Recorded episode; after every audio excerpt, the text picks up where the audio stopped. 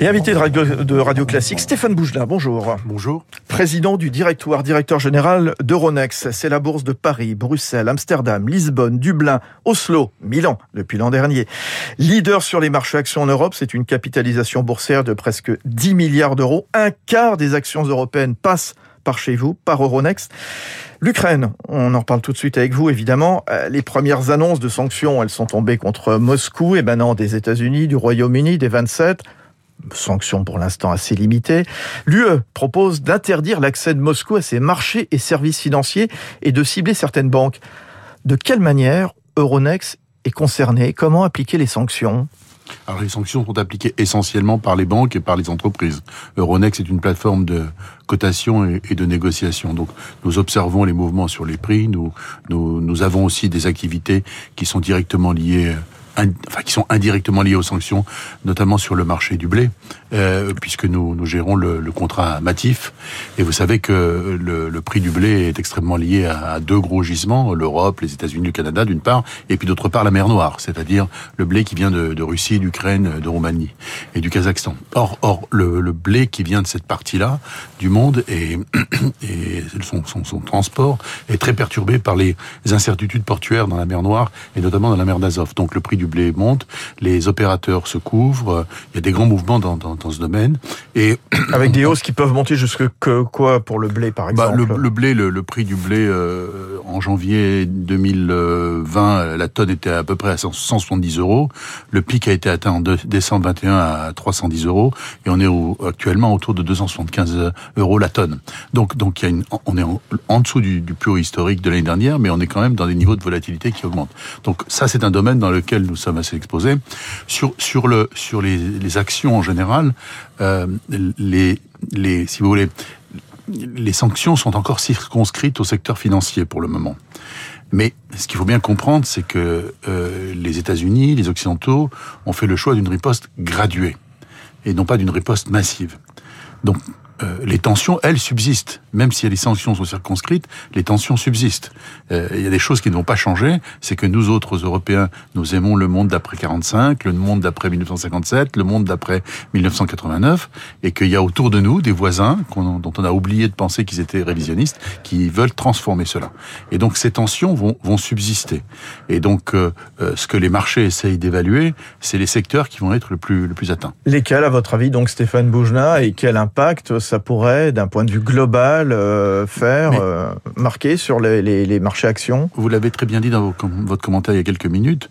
Euh, dans l'ensemble, le, le, PIB de, de la Russie, c'est un peu moins que le PIB de l'Italie. Tout juste. Euh, par contre, dans certains secteurs et pour certaines entreprises, c'est des niveaux de dépendance très considérables. J'ai évoqué à l'instant euh, les céréales, le blé en particulier. Euh, on on parle beaucoup depuis plusieurs semaines du gaz. Euh, et il y a évidemment des entreprises qui ont fait des projets industriels. Vous en avez cité deux. Je euh, citais Société Générale tout à l'heure, Danone trois, également. Voilà. Euh, et puis qui, qui, sont très exposés. Mais ça reste encore mmh. assez circonscrit. Mmh, Donc mmh. il n'y a, a, pas encore d'effet systémique. Dans le domaine de la, de la finance, euh, ce qui est très important de constater, c'est la très grande unité euh, au sein de l'Union européenne, et notamment des alliés, et en particulier avec nos amis britanniques. Parce que quand vient le moment des sanctions financières, j'allais dire, il n'y a plus de Brexit. Euh, nous sommes du même côté, Bien. comme dans les heures les plus sombres de notre histoire européenne, ouais, ouais. et parce que c'est vrai que Londres a été pendant longtemps et, et reste encore une place euh, qui attire les investisseurs euh, mondiaux, notamment les investisseurs russes et les entreprises russes, et donc l'impact des sanctions financières sur la place de Londres à l'égard de la Russie est très considérable. Oui, mais quand on alors là on vise quelques oligarques en effet à, Londres, aux États-Unis, euh, dans l'Union européenne, quand on dit qu'on va éventuellement empêcher les transactions financières, les circuits financiers, est-ce que ça vous semble efficace, utile à mettre en place, Stéphane vous qui êtes à la tête de Ronex, vous qui avez dirigé des grandes banques en Europe? C'est un choix politique de faire d'engager les sanctions de manière graduée et pas de manière euh, massive. Oui, c'est efficace. Oui, c'est efficace. Ça rend la vie très compliquée. Je veux dire, dans, la gradation des sanctions, vous avez à l'extrémité du spectre euh, la Corée du Nord, qui est très isolée euh, de, de, de, tous les flux de marchandises, euh, de personnes et de capitaux euh, sur la planète. Et puis vous avez des sanctions plus mmh, superficielles. Mmh, mmh, euh, donc, donc, on, avec le risque quand même que deux des entreprises occidentales qui commercent avec la Russie, justement, soient elles-mêmes impactées aussi. Bien sûr. C'est ça le risque. C'est pour ça que je le disais. En moyenne, ça n'est pas un risque systémique, sauf sur l'énergie et les céréales, mais sur des segments très particuliers et des entreprises très particulières, ça peut avoir des conséquences. Mais vous savez, il faut, il faut quand même euh, mesurer ce dont on parle. Hein.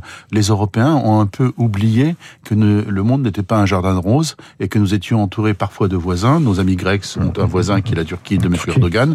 Nos amis norvégiens et finlandais et nos amis des Pays-Bas dans l'Union européenne ont un voisin qui est la Russie de M. Poutine. Euh, le, le, le, monde n'est pas un jardin de roses. C'est le retour du risque géopolitique euh, de façon très aiguë en 2022 non, Le risque géopolitique, il a jamais disparu. C'est juste les, les, Européens qui ont aimé oublier l'idée qu'il n'existait pas. Passait, qu'il se passait rien tout autour. Stéphane Boujna, je le disais, vous êtes donc le directeur, président du directoire euh, d'Euronext. Parlons un peu, de, la reprise justement, et, notamment on voit, voilà, la France, et c'était vrai, hein, c'est un signe positif qui accumule en ce début d'année des licornes, 26 licornes, Miracle, Swile, Exotech. Comment accompagner davantage les sociétés tech vers la cotation en bourse pour faire en sorte qu'elles restent bien ici, qu'elles n'aillent pas éventuellement sur le, le Nasdaq? Ben, Il y a un lien entre votre précédente question et celle-ci, c'est-à-dire que la, la, puissance, euh, la capacité de maîtriser son propre destin se concentre là où est la, la technologie. Et, et, là où on est en capacité de transformer la science euh, en technologie, la technologie en croissance et en emploi.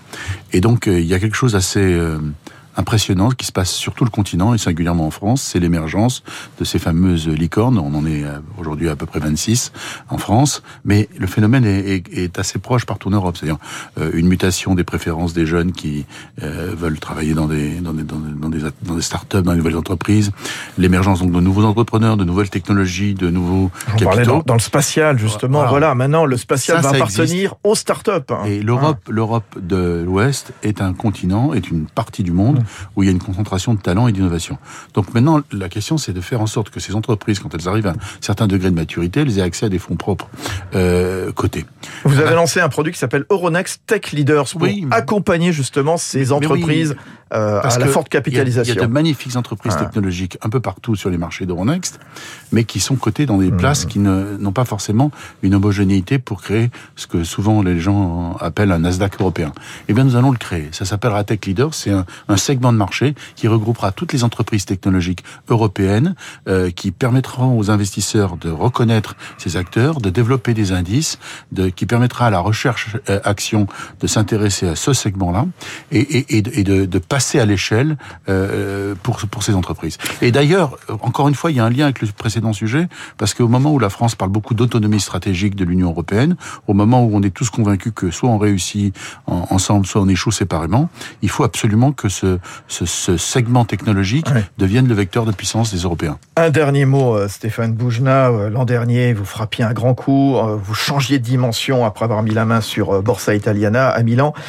Vous en avez fait quoi? Ça vous a permis d'attirer de, de, grosses boîtes, euh, la oui. force Euronext Oui, bien sûr. Euh, Aujourd'hui, on représente 25% des actions euh, cotées en, mmh. en Europe. Euh, on, on, a une, une, capitalisation boursière agrégée, c'est-à-dire la masse des entreprises cotées sur Euronext qui est à peu près le double de celle de Londres et trois fois celle de Francfort. Donc aujourd'hui, euh, il y a des, le marché le plus profond, le plus liquide, le plus dynamique en Europe, c'est Euronext. C'est une transformation par rapport à la situation dans laquelle nous étions il y a quelques années, mais c'est une réalité.